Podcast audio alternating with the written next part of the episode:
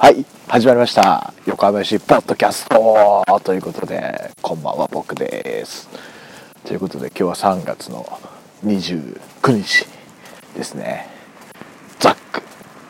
あザックといえばザック・セイバー選手がねニュージャパンカップで優勝しましたね。はい、まあ、ちょっと試合をね実際ちょっと映像で見てないんでなんともですけども。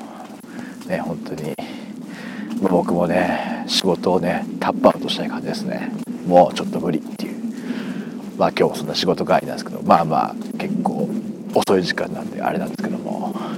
はい。まあそんな感じで今日はちょっと横浜市の話をねしようかなということで。まあこの間のね甲府戦の話をしようかなと思うんですけども、まあ、また先日ねあのインスタグラムにねメッセージがね僕は結構1週間ぐらい前なんですけども。インスタグラムの DM でメッセージ来ましてね。はい。えー、これ名前言っていいのかな。まあいいか。ウルトラマンファンさんからね。USA ってことはアメリカの人なんですかね。分かんないですけども。めっちゃ日本語上手なんですけども、えー、メッセージ読みましょう、えー、いいプロフィール写真ですね。デヘデヘっぽいと思います。横浜市はまだ負けていませんね。次の配信楽しみにしています。ということで。はい。まあこれあの番組のアートワーク的には変わってないですけど Twitter と Instagram はねちょっとこうあの僕が出てくるようになりましてね。はい。まあデヘデヘナイトにふさわしい非常にデヘデヘした写真をね先日これ置いた時ですね撮っていただいたんでねそれを思い切って使ってみましたけども。まあまあこういう反応があるとねまあ変えてよかったなと。ちょっとポッドキャスト本体のアートワークですね。ちょっとこうまあどうかなというとこもあるんですけどあんまりねその SNS ごとにねアイコンが違うのもあんまり良くないかなと思うんでちょっとまあもうちょっと様子を見ながらこの今ツイッターとか使ってアイコンにねしていこうかなと思いながらちょっとどうしようかなと。この辺はちょっとねいろいろな人の意見を聞きながらいきたいなと思いますかね。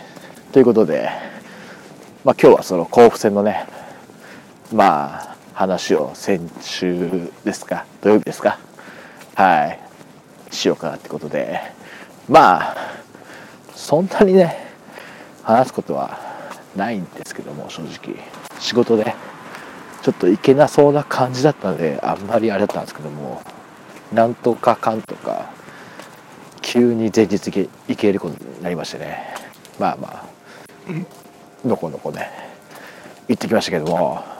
まあそうですねイベント的には特にあの何かありましたかね。僕が着いたら結構もう12時前とかだったんではい。あんまり外ではイベント的にはなかったんでね。もう本当にまあそうですね。でワインは飲みましたね。ワイン結構ねあの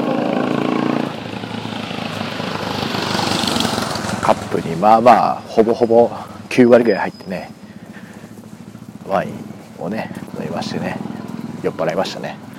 はい。非常に良くないですね。飲み過ぎですね。っていう感じだったんですけども。まあ中入ってからはそうですね。まああの今回はあのフリマルがね来てましてまあ向こうのマスコットとこう絡むわけですけどもあのなんすかなんていうんですかねあれは。こうまあダンスをね披露したんですけどもあれが UFO っていうことでねフリマルが宇宙人だっていうことをね非常にこうあの本当初めてじゃないですか。ホームチームよりも宇宙人として扱ってくれてるなんてめちゃめちゃね感動というかね。いやまあね良かったなと思いましたよ。なとこでいいですかね。あんまりなんかそんなにああもうね最初の今の振り回はちょっとこう2代目というかねフォルムが変わってしまったんでね昔は結構伸縮自在だったんで宇宙人感あったんですけど今はなんか本当にただ可愛いだけみたいなね感じもあったんですけどまあ本当になんか久々に宇宙人っていうコンセプトがあったなということをね思い出させてくれるね甲府のマスコットは本当に素晴らしいですね。いやしかしよくあのねマスコットは踊れますね。すごいですね。はい感動です。まあ試合としてはねメンバー的にはそうですね。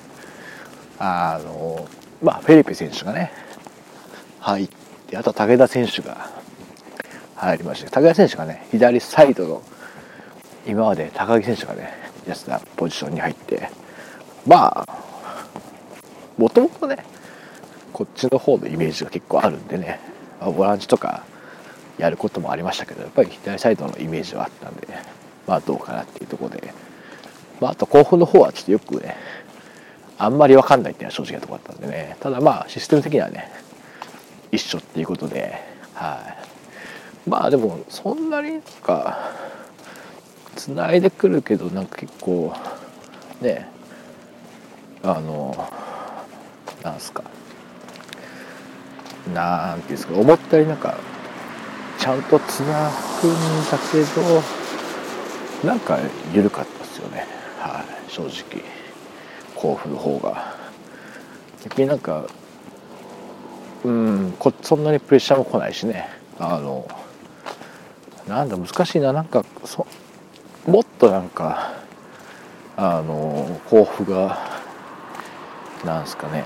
こうがしいい感じに攻めてくるっていうかね。なんかまあ前半はねボールを持てるしね。あのこっちの前からのプレスもね結構ハマるしっていうことでなんかこうなんかあんまりね甲府大丈夫かよと思うぐらいのね感じだったんでね。まあそんなにピンチもないしまあ実際ね何分ですか20分頃ぐらいですか長谷川選手のクロスをね小川選手が決めてね先制してまあこれもねまあいいクロス上げていやしっかりねそんなに難しいあ、まあ、難しいっていうか簡単じゃないですけどね、まあ、むしろあの味方とかぶってしまって逆にめちゃくちゃ難しいんじゃないかなと思ったぐらいですけども。決めましてね。でこう、えじゃあ前半の40分過ぎぐらいですか？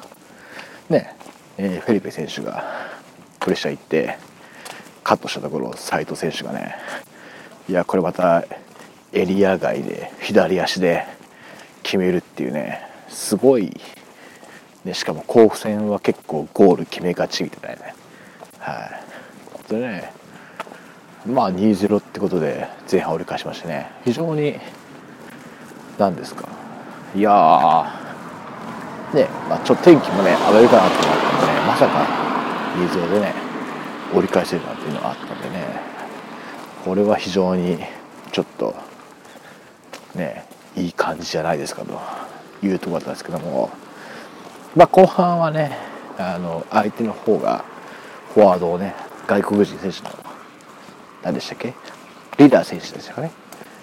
入れてきましてね、まあ、もうシンプルに結構この選手に集めてくるっていうところがねありましてね。まあでもそこをよくね岩竹選手がメインだったんですけど守ってましたよ本当に。うん。まあ、逆になんか前半からこれでこらしてたらどうだったかなっていう、ね、感じもあったしでも本当にすごくね集中して守る人じゃないですかね。本当に。まあちょっと失点はしてしまったんですけどね。まああれもねまああっさりやられたなっていう感じはあったんですけどね。まあまあまああれは相手がうまかったからどうなんですかね。まあでもねなんとか切れたとこもあったのかなっていうとこはあるんですけどねはいサクッと取られてもまああそこでサクッと失点してねそれこそその水戸戦なんかは2-0からね逆転勝ちしてるわけですから横浜市は。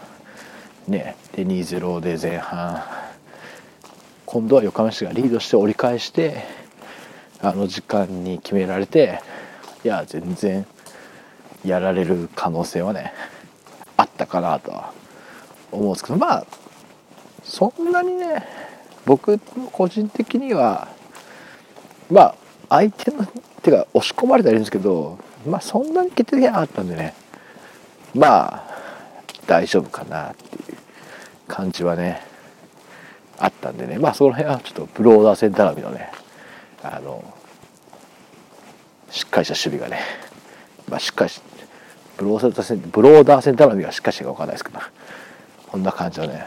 まあでもそんなにブローダー戦は実際活躍したっていうかね止めたらもう1回2回ぐらいです。まあでも基本的にはね相手にボールを持たれてるっていうか相手のやりたいことをやられてたけどなんとかなんとか守れてたかなというところがねありましたね。でまあまあでもまあその代わりやっぱチャンスもねそんなになくてね。まあ最後のロスタイムの山下選手のクロスのクレーム選手ぐらいですか？いやあれは決めてほしかったですね。いやあれ決まんないのかっていうところでね。まあちょっとなと思ったんですけどでもまあクレーム選手なんか結構ねボールがしっかり収まるんでね。まあ開幕戦以来ですか？の出番だったんでね。またねちょっとこう試合感覚もねある詰まる中でね期待したいですねはいまあそんな感じですか？まあそんな感じで結局ね2対1で勝利ということでまあ結構厳しいっていうかねまあ余裕の勝ちじゃないですけど、まあ、しっかりねアウェーで、ね、アウェーで勝つんですからもう十分ですよ。ね本当にどんなし形でもねアウェーで勝っちゃうのはでかいですよ。えー、ねまあこういう言い方ですけどね。わざわざのこのこアイワで言ってるんでね。はい。もう勝ちゃ勝ちゃいいです。まああんまりで変なね。変なあれで勝ってもねあれですけども。まあまあ。全然今回なんかはね普通にまあ相手のねペースになりながらもそこをね抑えれたんで、はい、良かったかなと思います。ということで、えー、もう家に出てしまったんで終わりにしようかなと思います。ということで、まあ、この収録しているのが3月29日なんで明日は3月30日水曜ナイターがあるんですけどね、まあ、これ僕はいけますかね。どうでしょうね。正直分かりません。いけたらいいなと。いう感じですかね。そしてまあちょっと年度末ってことで仕事が忙しすぎるんでこの収録がねいつ配信されるかも分かりませんがまあまあね頑張って続けていこうかなと思います。ということでまあ今日はちょっとこんな感じでサクッと振り返ってみました。ということでまた次回お会いしましょう。さようなら。